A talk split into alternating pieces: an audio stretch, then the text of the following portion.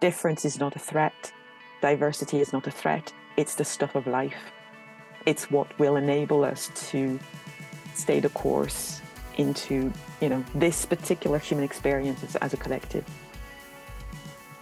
Nature governance is uh, is about bringing nature consciousness back into human ways of making decisions and relating to the to ourselves and to the world at large.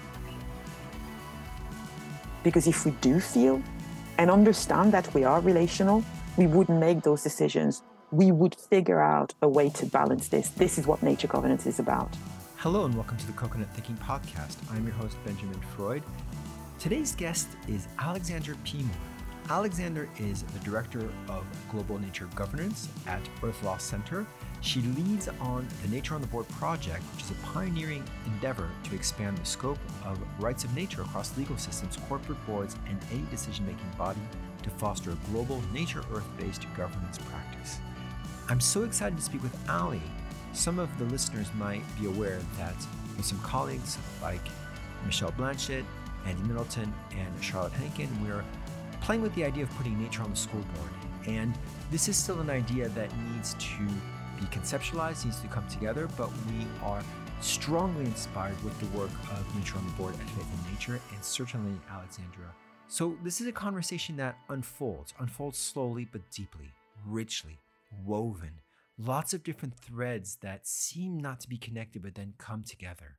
And I highly encourage you to really pay attention to the way you are part of the conversation, the way that you bring yourself to it and participate in this, because so much of how it unfolds is about the bringing in the listener and seeing ourselves as more than just two people speaking, but also about the space we create with the wider audience, even though they might not have been physically there or virtually there as we spoke. If you're interested in learning more, check out www.coconut-thinking.com and www.natureontheschoolboard.com. Looking forward to your insights, to your thoughts and comments. Again, that's www.coconut-thinking.com. And in the meantime, I'll leave space for my conversation with Alexandra. Hi, Ally. I've been looking forward to this conversation quite a bit since our initial, I guess, chance to speak one on one, although we met on the Bio Leadership uh, project. Uh, I guess, gosh, that was a few months ago as well. And we talked about specifically what it would take to put nature on the board. And you have a specific role in this as a, as a proxy for nature. And, and our conversation kind of took on its own life, and I was really excited about that. So this is going to be a wonderful space, and I've been looking forward to this for for a good month now. So I will start off with the question that I ask everyone, which is, "Who are you, and what story do you want to tell?" Well, first of all, thank you for having me. I've been looking forward to this conversation too. So, I'm Alexandra Pimor. I am an earth lawyer. Um, I'm also the director of nature governance at the Earth Law Center. Um, the story that I would like to tell, I guess, about me is uh, a story of courage for for me personally. You know, like the courage that it took me to come onto this particular path. Um, I was a senior law lecturer for about 20 years in the UK. I was teaching European Union law primarily, uh, and public law and human rights and so on. And, uh, you know, I've always really enjoyed teaching. It's like my first passion, I guess.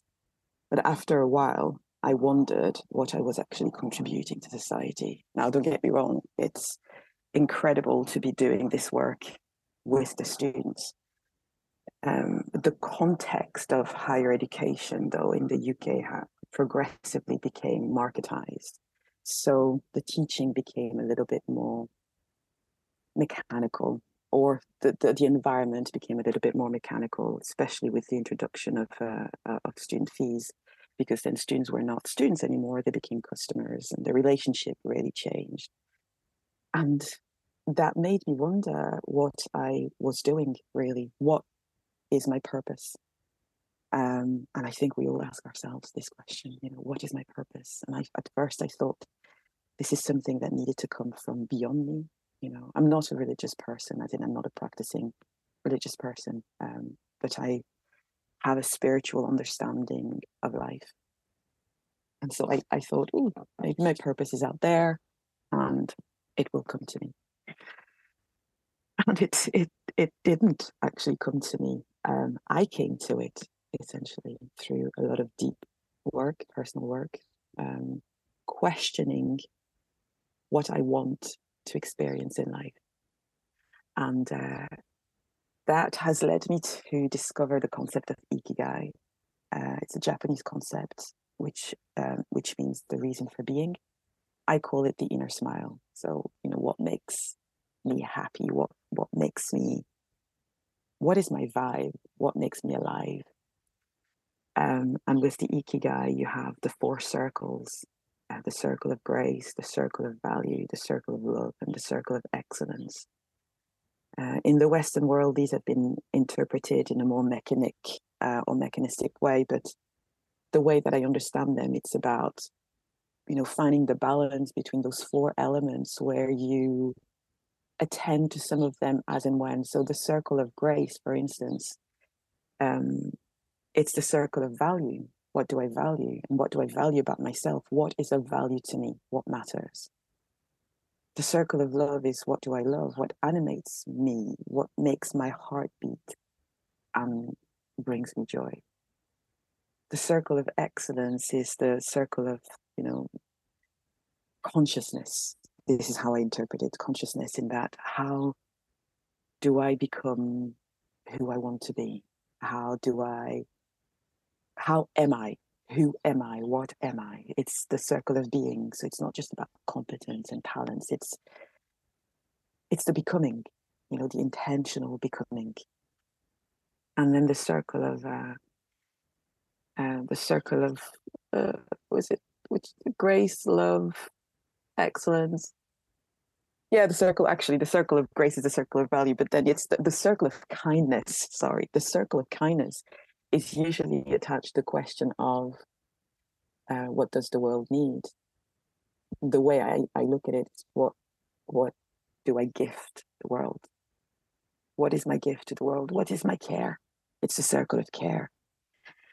And uh, by looking at all of these circles and not trying to pin anything down, but just to feel my way through it, I've I found that actually the only way for me to be truly happy, to understand what my purpose is, is within the whole, because we don't exist without somebody else reflecting that existence to us. That is part of becoming self aware, that is part of becoming conscious in my understanding, in my experience. And um, as I as I went through this circle or these cycles of circling around each areas um, well, the referendum happened. I'm French. So for me, the referendum meant a great deal. And uh, and I started thinking, okay, what do I want to do? Do I stay in the UK? Do I go? Um, so all of these questions were relevant because every single area of my life was put into question at that moment on a personal level, on a, on a family level, on a professional level. And so looking at the ikigai, I really asked myself, you know, um, what do I want? And asking that question is is freeing, but it's also scary. Because when you realize that you have free will, which is what we're being told, which is what the universe seems to be telling us as well, we have free will. What does that mean then? If I have free will, what do I want? And then how do I choose in the right way? all of this, I'm telling you this story because this is how I became conscious of my own leadership. My specialty or my expertise is into conscious leadership and conscious governance. And conscious leadership is um, is first and foremost inner leadership. You know, the the traditional conventional understanding of leadership is something that that we perform on the outside. And, you know, there's one individual and then there are followers. My understanding of leadership is that if the root is to lead, we all lead our lives, right? Therefore, we are all the leaders of our own life. That means we are leaders, every single one of us. What do we lead and how and what do we follow? Because leadership is about, you know, going into the unknown. At least that's how I understand it, as opposed to management. Management is managing the known. Leadership is literally having the courage to go into the unknown. And that's where I had to find my courage. How do I go into the unknown? How do I step into the unknown? How do I take this leap of faith into the unknown? And what I meant by the unknown then was like my purpose. And how do I find my purpose? How do I understand my purpose? And then I realized I don't have to find my purpose, I have to choose my purpose. That's what free will is about. When we have free will, we we have the freedom to choose what our purpose is within within the parameters of our lives as we understand them. Therefore, for me, there was a, a, great deal of disconstruction happening about who did I think I was based on the conditioning, the stories I had been told about myself, the things that I'd heard about myself. What did that mean? How did I make sense of all of this? Um, and did I agree? Were these stories real? And they may have been real. Uh, I read somewhere that there are, you know, a gazillion versions of you in every single people that you've met. And it's true. But is any of these versions me? Um, and these are the questions that I, I was asking myself. And the the framework of the Ikigai helped me give myself some structure, some very flexible structure. The idea of the circles, for me, it's like the flower of life. And each time at the center, it's the seed that is my center, that is my heart, that is like my North Star, really. Wherever I go, you know, the flower will move.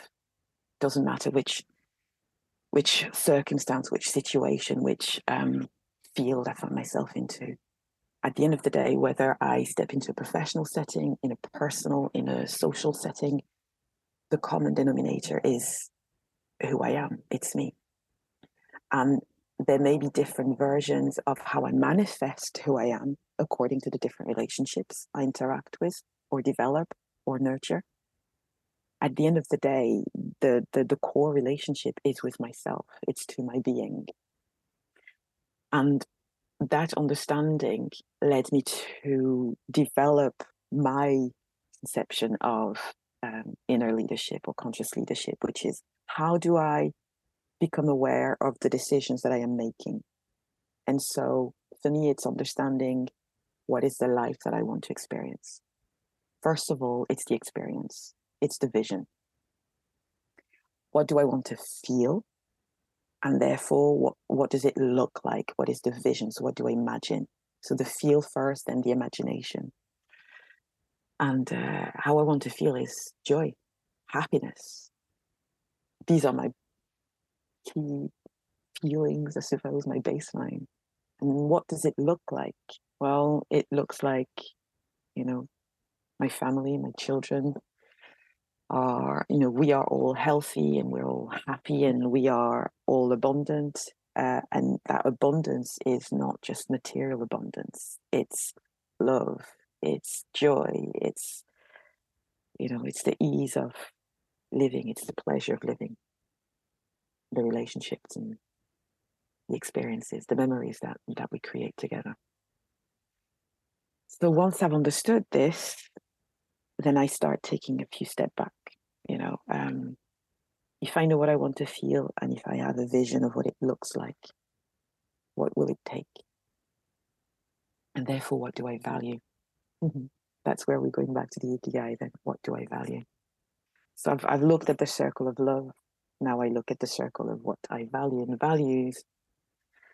I learned this from a, an amazing guy called Mo Choice. He's a brilliant coach. Um, and he's the first one, or the only one really, who's who's just blown my mind in his understanding of values, and made me understand that there is um, what we call aspirational values. Well, I call them aspirational values, so symbolic values, and then you have performative values. So if I say that, you know, I value peace, but my behavior is constantly angry, then I don't value peace. I value letting off steam. that's not the same thing, right? So if I value peace, my behavior will be aligned with this because that what I value then will be peaceful relations. That means I will seek to listen, to understand. I will seek to calm my being. So these are the performative values, you know. I will perform, uh, I will behave in a way that cultivates, that nurtures peace as I see it. And peace is not static, it's not rigid, it's a practice as well. It's a practice um, that we have to tend to on a regular basis. Um, so once I've, I have my values, that's when I look at how to become. You know, then how do I practice this in a way that is genuine and authentic and aligned? Because then it's, you know, what is my purpose? And by that, you know, it's what is my gift to the world? Because I, I can't, you know, I can look at myself and what what I value but I don't want this to be to the detriment of anybody else because we are, we are a whole. We are a system. We are, and by system, I don't mean the mechanic system again. I mean the living system, the organic system.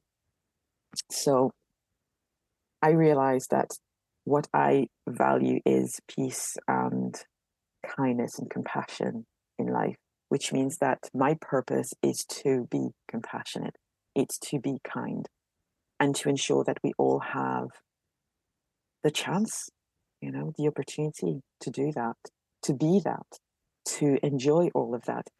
And I, you know, the day that I acknowledge this for myself, you know, what is the gift that I want to bring, that I want to be in this world?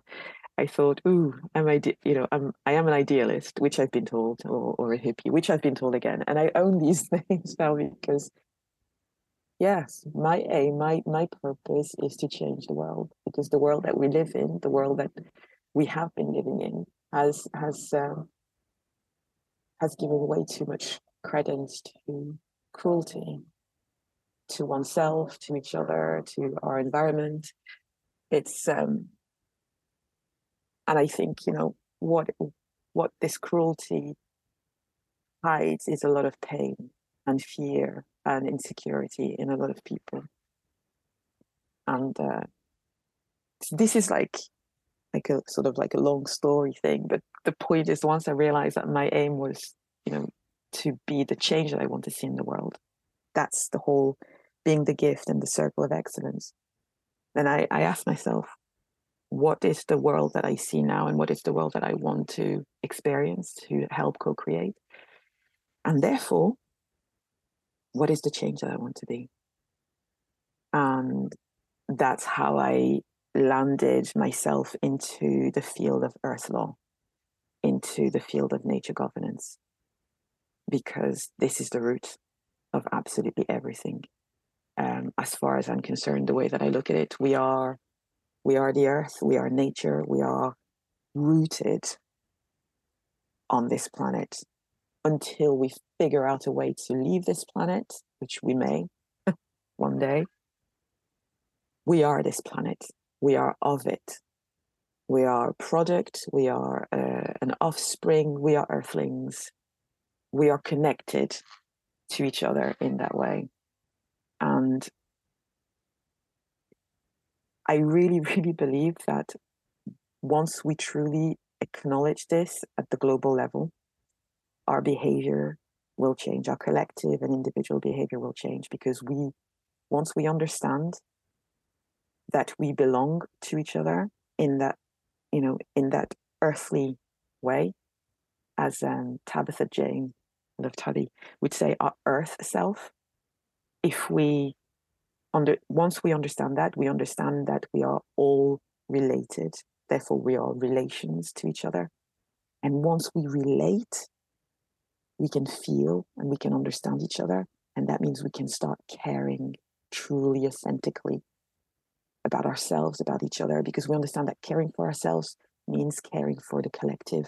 And caring for the collective means caring for all of us. I usually uh, follow up the question with how do you define learning, but there's too many threads here to pull. And we might get to that question a little bit. The one thing that I want to kind of explore further is what some might see as tension or contradiction, but the way you've presented it is actually a complementarity between the self and others and the collective, and that entanglement between the two. So, the fact that you talk a lot about your purpose, you talk about your free will, but you also talk about relationships and being part of the whole and being earth and, and acting in, in such ways that leave marks on the world. And so there seems to be a, a little bit at first glance and, and maybe at the more meta narrative glance, the contradiction. Wait, hold on. Is it, are we, or is it myself or is it the world? But it's actually both in many ways. And when you were just describing we are part of the whole, I, I, and then we are all related, I just had the image of the Big Bang and how every single atom was entangled with one another in the universe. And therefore, there is a quantum physical entanglement of all of us together and that we cannot separate. And, and I just want to maybe go a little bit further in exploring that, um, that superposition between you, yourself, and how we are the whole at the same time how we can exist in both and as both at the same time. We already are. That's the thing. We already are.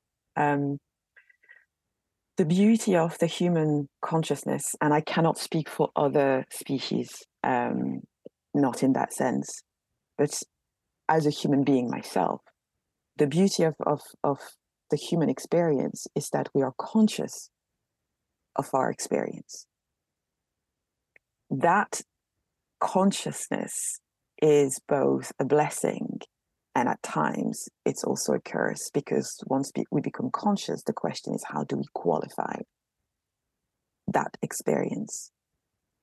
And, you know, when you think about uh, human evolution, like the human being, uh, I have two children, uh, a son that who is nearly 11 and a, and a daughter who's 13 and I, I watched them, you know, when they were growing in, in, in my belly, I could feel them. They were a part of me. I could protect them. I could, you know, and they were a part of me.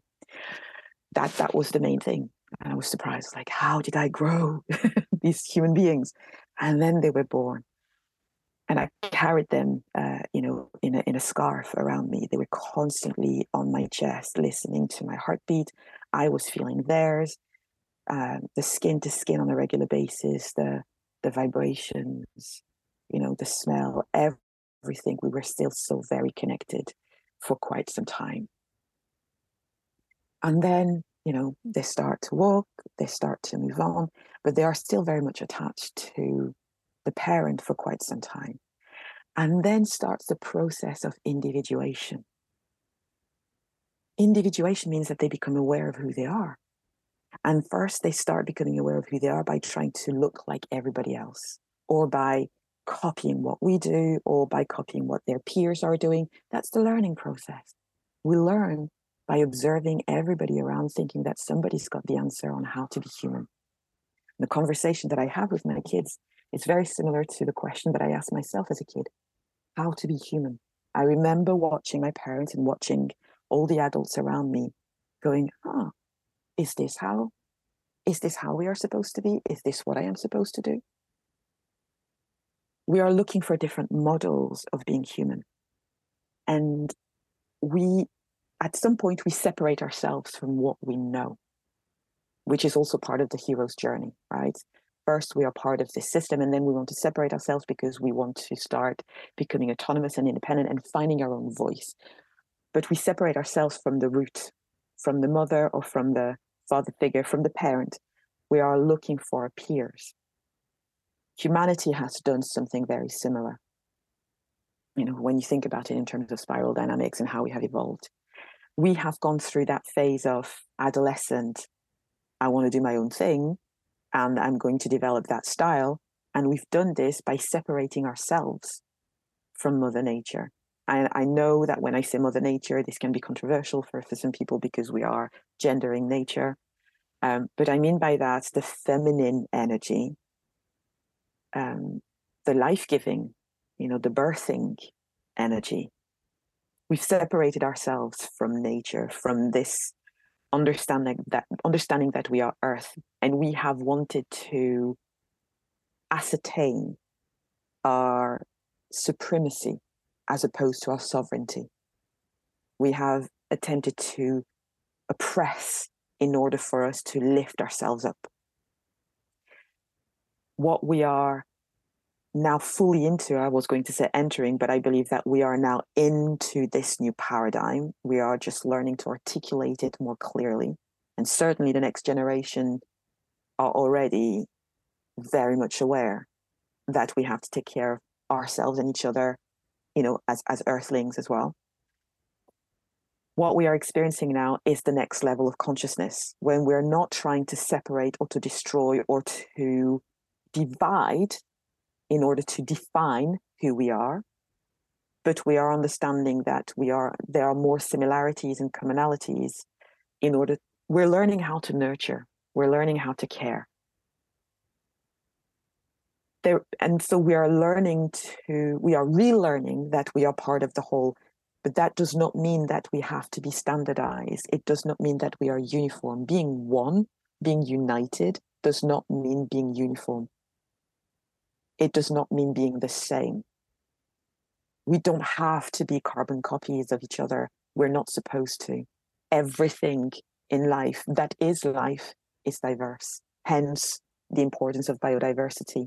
And it's not just the the the natural biodiversity of our natural environments it's also the biodiversity of human species within our human systems of human thoughts. This is why this is why freedom of expression is so important because we have to be able to discuss all kinds of ideas especially i would say those that do not sit well with us individually we have to understand that difference is to be celebrated because that's what makes us stronger. Difference is not a threat. Diversity is not a threat. It's the stuff of life. It's what will enable us to stay the course into, you know, this particular human experience as, as a collective. So, you know, the, the the image that I have in my mind of the the individual and the collective is the dot and the circle around the dot you know, and it's zoom in and zoom out. If the individual does not take care of themselves, um, they can't really take care of the collective because we know that if one individual is into sickness, it affects everybody. Now, in some cultures, it means that we cut off what is not right, what is not well, what does not actually sit with us, what does not align with us. But in other cultures, there is a, a, you know an element of caring that is different which is no you know if you feel the pain we all feel the pain. Therefore we all come together. And you know i've experienced this probably even more so um, through grief um, bereavement in particular when my mother passed away um, because even though this was a very singular experience for me this was my relationship with my mother, but then it was also the relationship with my siblings. My mother was not just my mother. Then, it, then it's like a nucleus, right? You know, it's that you start with this little cell, and then you start as sort of like growing more cells, and together we become bigger. So it's understanding that individuation as a single cell, but then understanding that that sym- symbiosis as a bigger cell, as a bigger organism. This is why, for me, there is no dichotomy, there is no division, there is no separation. It's just a process of individuation, which is linked to self awareness of consciousness and understanding that we are all interconnected. I am because you are. That's Ubuntu. In a very, very simplified way of describing it. Solidarity is the Eurocentric way of describing Ubuntu. You know, what happens to you happens to us. Therefore, we pull our resources together. This is why, you know, as a European Union lawyer, I've looked at the European Union and I really, this is where, this is how I've developed the concept of conscious governance. Because looking at the European Union, this I've noticed, I mean, when you think about Europe, centuries of wars, right? I mean, Europe was was an idea. It was a myth first, then it became an idea. And then the unity of Europe became an ideal how do you unify Europe when you have so many different countries with so many different histories and legal traditions and political traditions and cultural and languages? Uh, you know, how do you do that? It took so many. I, I remember reading somewhere that it took well over a hundred attempts to unify Europe over centuries through oppression, through conflict, through wars. And we reached that level when when the disasters, the, the devastation of World War II actually reached its peak of, of you know, human cruelty. Because then we thought, right, what do we do? Already, well, you know, the First World War was was like, this is the last war, we're not going to do it again. But what happened after that is that instead of seeking peace, we sought retribution and revenge, and Germany was humiliated. After the Second World War, the founding fathers had a change of heart, a change of consciousness, metanoia, a conversion of the mind. And they said, we need to seek, we need to cultivate forgiveness in order to move forward because we cannot keep on doing this eye for an eye. We cannot keep on seeing each other as separate. And we cannot keep on fighting each other because we are so called different when we are in fact part of a bigger family. And that's how we got the European Union. I'm not saying that the European Union as a as a as an entity today is is perfect in any way. You know, what is perfection? But it is the first instance of supranational conscious governance in action. Because once we decided for peace, everything in the construction of the European Union was geared for that collaborative, decision making, collective decision making, solidarity, community. We pooled our resources together because then it, it became the core through which we could work with each other because my interests are your interests. Commonality, a shared ground. That's what is happening today, you know, on an ecological level. We have to come to understand that this is our earth, this is our common earth. And it, when I say ours, I don't mean this in a possessive. We belong to the earth.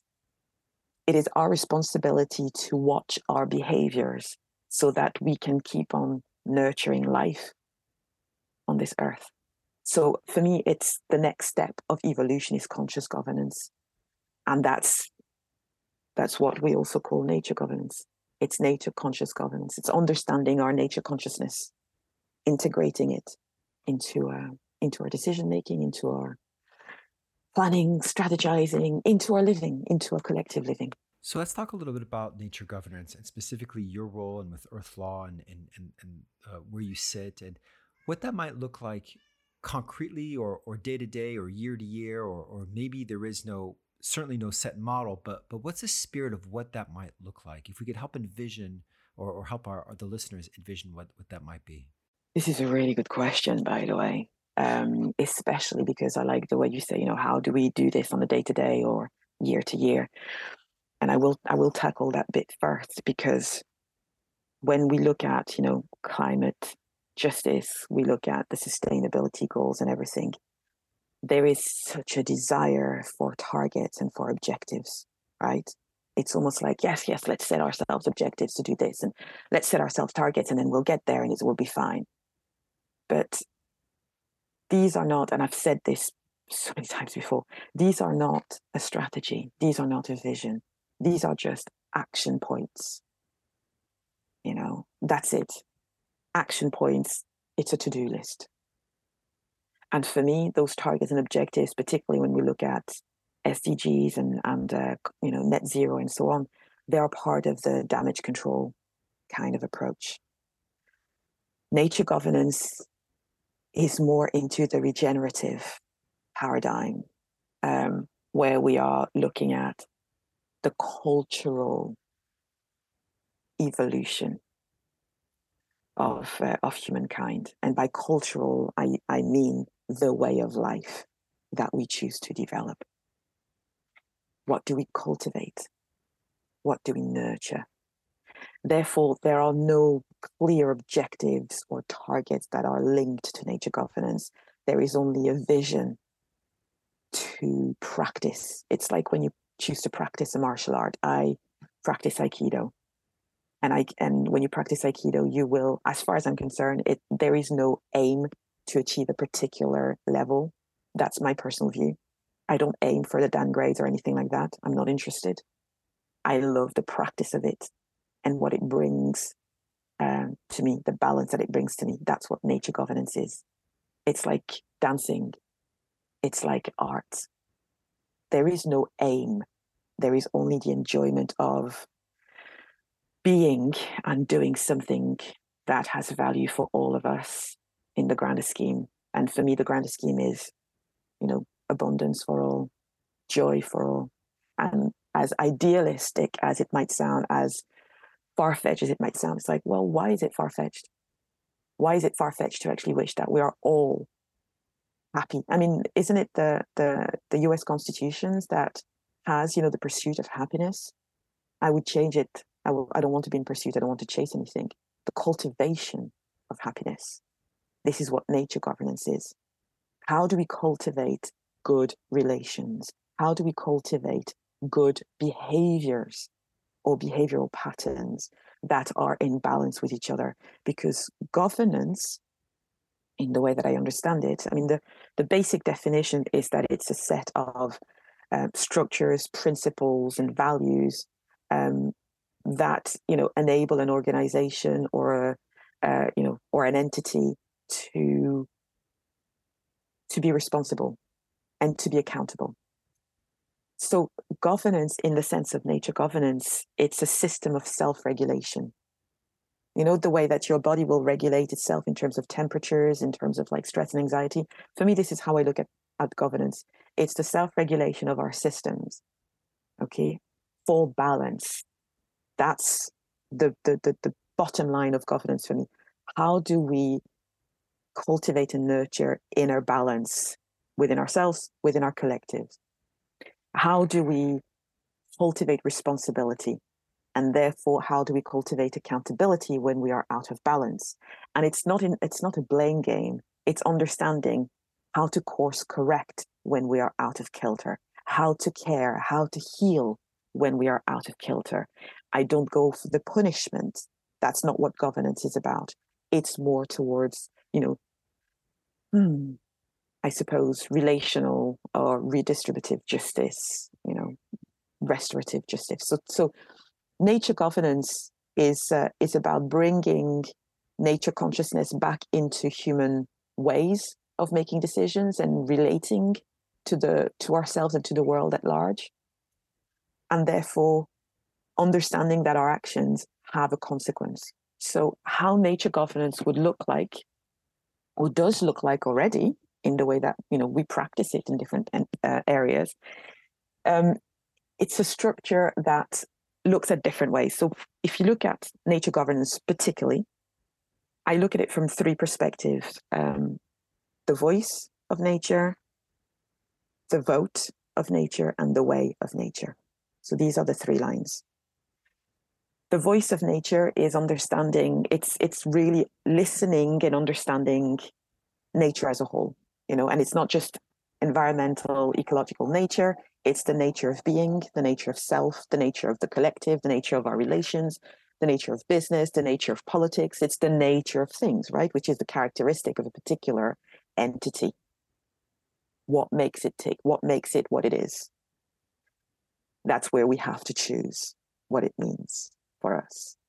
And when we look at nature, nature is not necessarily, you know, the most positive thing because nature can be destructive.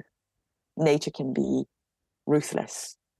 Yes, all of these ways. So when I think about nature governance, I think about balance because what we perceive as being ruthless might be what is necessary to achieve balance. But it's, you know, from a human perspective, that can be quite dangerous because we've seen what it what we do when we are ruthless with each other. The difference is, I think, in well, as far as I'm concerned, in nature, ruthlessness is is not anchored in cruelty. You know, it's it's just like we are looking at the situation, I guess, from a human perspective, anyway. So you're looking at the voice of nature and what it means to be nature and to speak as nature. And different aspect of nature. We can look at it from an ecocentric perspective, which is nature as a whole, the planet, or we can look at it from a biocentric perspective, which means you know we're looking at you know biosystems and, and, and so on, or or specific communities like the tree communities or the river communities and so on. Um, then you're looking at the vote of nature, and this is where I think there is actually an element of of uh, of like catch twenty two in a way because nature is voting in a human system. This is what this is what I find absolutely fascinating because up until now, you know, humans have told nature what to do, but now humans have to listen to nature, which is very much aligned with uh, some of the indigenous cultures. You know, nature tells human beings because humans are part of nature. So that vote is understanding how to vote as nature. That's where we look at governance. And the what I tend to advocate is first, how can we vote in a way that is aligned with a particular principle or a particular vision? And I use the four levels of consciousness of Bernard Lonergan and uh, Daniel Helminiak. They have established that first, in order to become conscious, so we realize that we become conscious when we pay attention to our experience. So, first, we have an experience, it's empirical. Second, we analyze that experience when we start making sense of it. Then we ascribe values to that experience. We're starting to give it meaning. And then we decide, it's the judgment element. We decide how to behave. What is the next step according to that value? So there is a natural flow here. What I experience is what I feel when I analyze it, it's what it means, you know, how like what what what is all of this? It's like emotional literacy here. And then when I look at the value, it's like, what do I value from this experience? What does it actually mean to me? What can I, what is my pearl of wisdom here? And based on that pearl of wisdom, this is what is going to influence my decision. This is how we become conscious in our decision making process because every action that we take is determined by a belief based on on an experience that we've had that we've interpreted in a particular way. So from a nature consciousness perspective when we vote in that in that way we have to understand then what is my belief system here? What is the core of it? And for me the principles that are at the core of that relationship is relational. It is reciprocal and it has to be regenerative in terms of human behaviors. So whatever I do then has to be aligned with those, those values. When I reach those decisions, this is what I offer. This is the gift. And then there is the way of nature. And the way of nature is when you think about nature on the board, when you think about nature governance as a whole, and there are, you know, the Earth Law Center has developed like four circles of articulation um, of nature governance. We have nature on the board, where we have a nature proxy sitting on the board of directors or a board of governors or as trustee. We also have nature um, as professional development, where we have a nature coach who is helping managers, leaders, directors, um, you know, get into that frame of, uh, into that mind frame, into that culture, in a culture, that inner leadership. And we also have um, nature in project development, where we are looking at, you know, if if nature on the board is too big a step for some, you're looking at project development. Then, um, how do you take little small step how to cultivate that that sense of nature consciousness in what you do? And there is nature in cultural um, evolution, which is much more grassroots based and that tends to be grassroots led, but with support and help in what it, what it might mean. So when you look at at all of these areas, um, you know the way of nature will vary. It's not the same for any of these areas.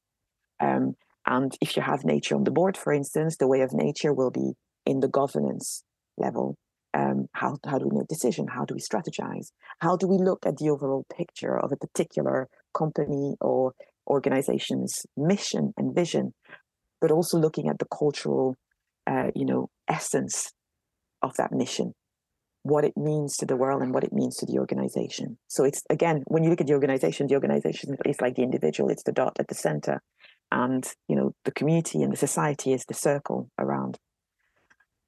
So, what nature governance is is not a one size fits all. And therefore, objectives and targets will depend for, on each of these organizations or structures or individuals. But what we are offering, what nature governance is offering, is a way of thinking that is different, is a way of feeling as well, because this is what has been missing. You know, for, for, for at least two or three centuries, we have been told that we have to separate ourselves from our emotional side. We have to be rational. But the mind without the heart is a dangerous thing. When, you know, the way I look at it is that when when we don't feel, it's easy to kill. When we don't feel, we don't have empathy. We don't have compassion.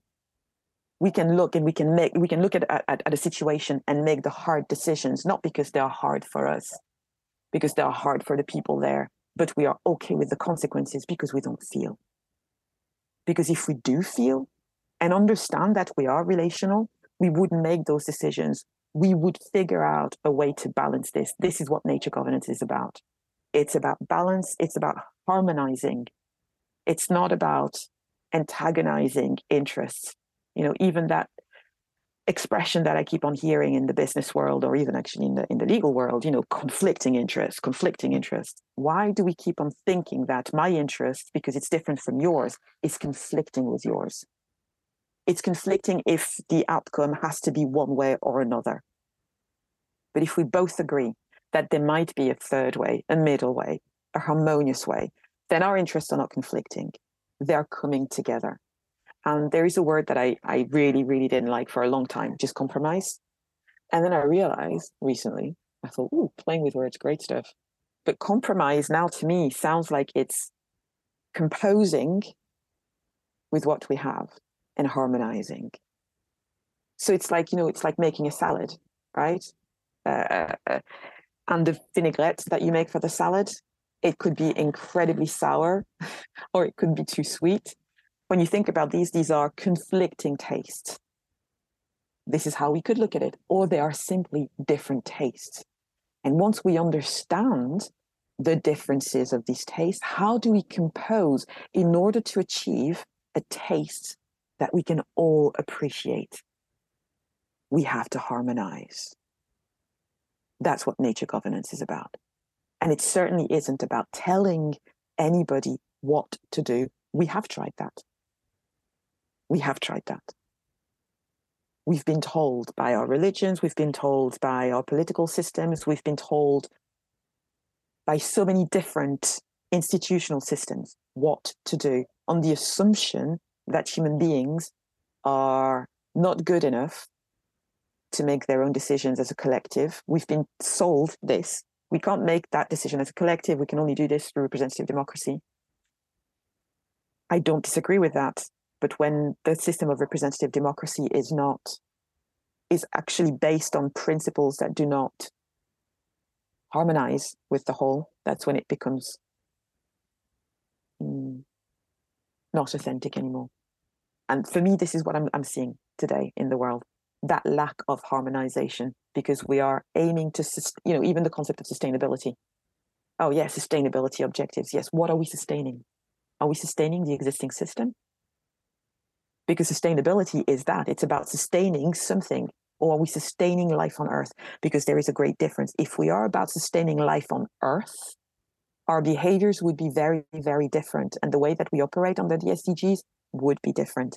But if the aim is to sustain the existing system the sdgs are only there to mitigate some of our behaviors some of our activities but it's not in fact truly regenerative for the earth. So we have to ask ourselves these questions what is our vision? And I'm absolutely fascinated by this idea of being told what to do, specifically since so many of our, of our listeners are in schools and this idea of being told what to do by the system, what stories are important, whose stories are important, which all comes really from the source of power, who gets to decide uh, and, and why. And I'm also thinking about, in parallel, what you mentioned about these principles and how there's not one size fits all principles themselves can probably be kind of, you know, kind of customized for culture or something, but there's a certain spirit there that that has to stay intact. But what comes about comes about much like everything in nature, on its own, its own growth. And then I think about the other story, which is really the same story as schools. You know, management by objectives, KPIs, OKRs, all those things that we're told are the way to run companies, or really at the end of the day, grades or achievement is the same thing as a KPR and AKR. I mean, it's the same. It's the same source of uh, of, of of domination in some ways. I, would like to get your your views on on how systems, wherever they might be, be be they eh, you know any kind of living system, any kind of organization, any kind of person, might be able to start coming to grips with what some principles might make sense. How we can have again this this tension between, but this complementarity between universal principles of, of nature, if that's possible, but also making them connect and relatable to to place and to space. Mm. Okay. Um, Firstly, when you say universal principles, I think it's worth noting that when we talk about universal, there is often a an assumption that is being made that when we say universal, it means that it applies to everybody. I know that, but it's not so much that it's it's not like a top down. It's not. It, for me, this is universal principles are not like a top down whereby these are the principles and it applies to everybody. No, it's a bottom up these are the principles that are the baseline. So these are the principles of relation, and everybody can relate to them in the way that makes sense to them in their context, in their circumstances, from a subjective perspective. I mean, we have had, since the Enlightenment in particular, such an obsession with objectivity objectifying everything, categorizing everything, measuring everything as though there is like an absolute truth. There isn't. I don't believe there is an absolute truth. There are truths because every single one of us is is involved in that experience. You know, like right now, you and I are having this conversation. But the way that I will describe this conversation to my friend will be different to the way you, you will describe this to your friends. Our listeners they're having the a, similar conversation, you know, in their heads with us, but the way they're experiencing it is different, and the way they will think about it and relate to it will be according to their own perspective. Where you know, every single one of us, how do I feel today? You know, how where I'm at in my life right now for this conversation to make sense.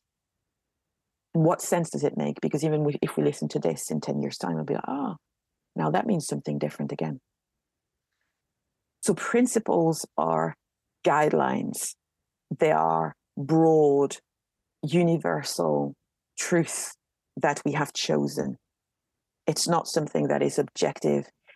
And we have to take responsibility for this, that we choose as human beings, we choose what matters in the sense that what matters is what is manifested. Matter is the materialization of what we believe in.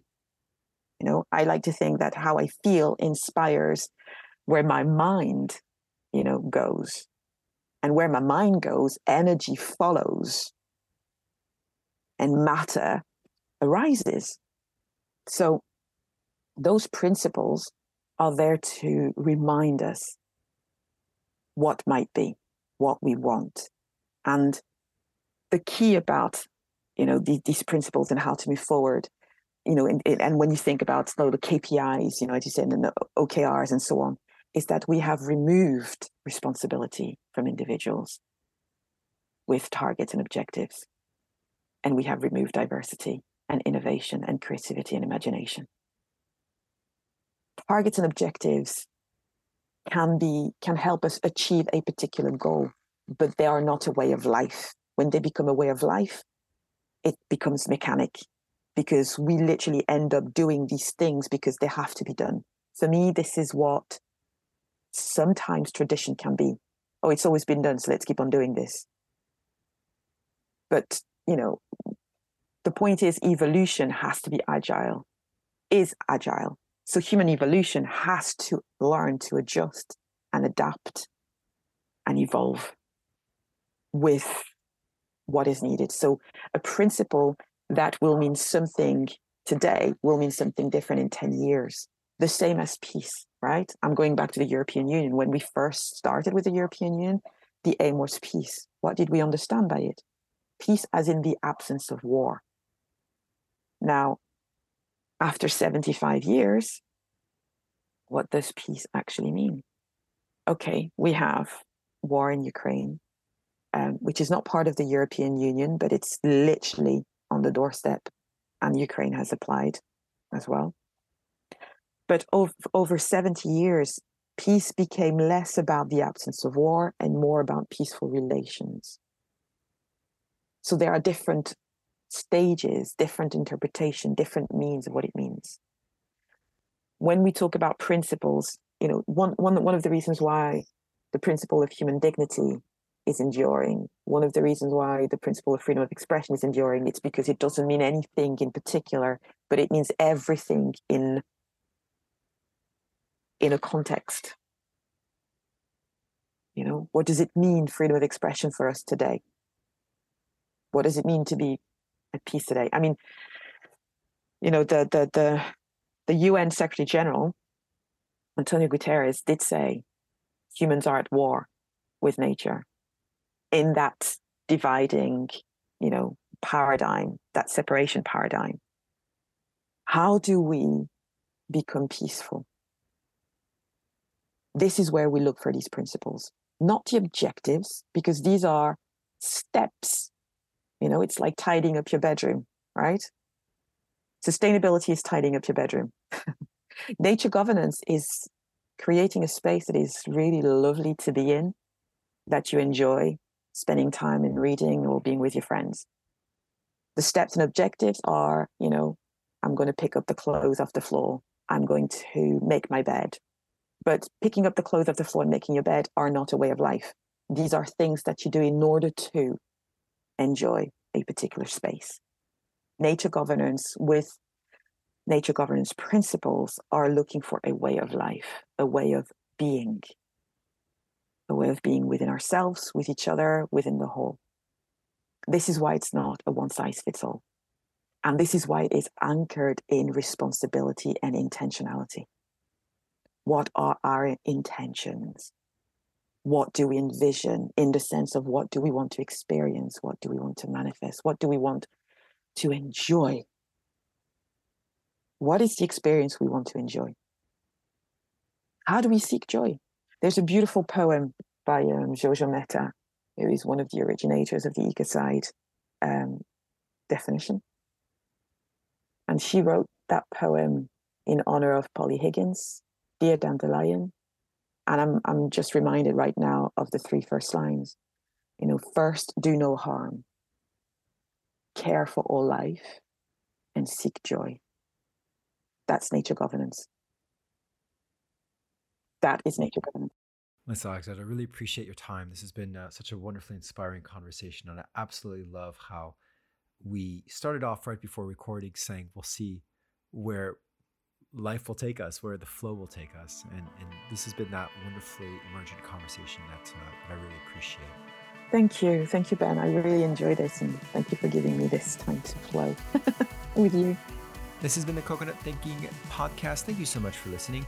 Check out our website where you'll find articles, resources, connections, partnerships, and that's www.coconut-thinking.com. That's www-coconutthinking.com. And of course, Nature on the Schoolboard, natureontheschoolboard.com, and www.intrepidednews.com for Intrepid Ed News. Speak to you soon. Leave five stars, subscribe if you like the podcast, pass it on to your friends. We always look forward to your comments. And until next time, bye bye.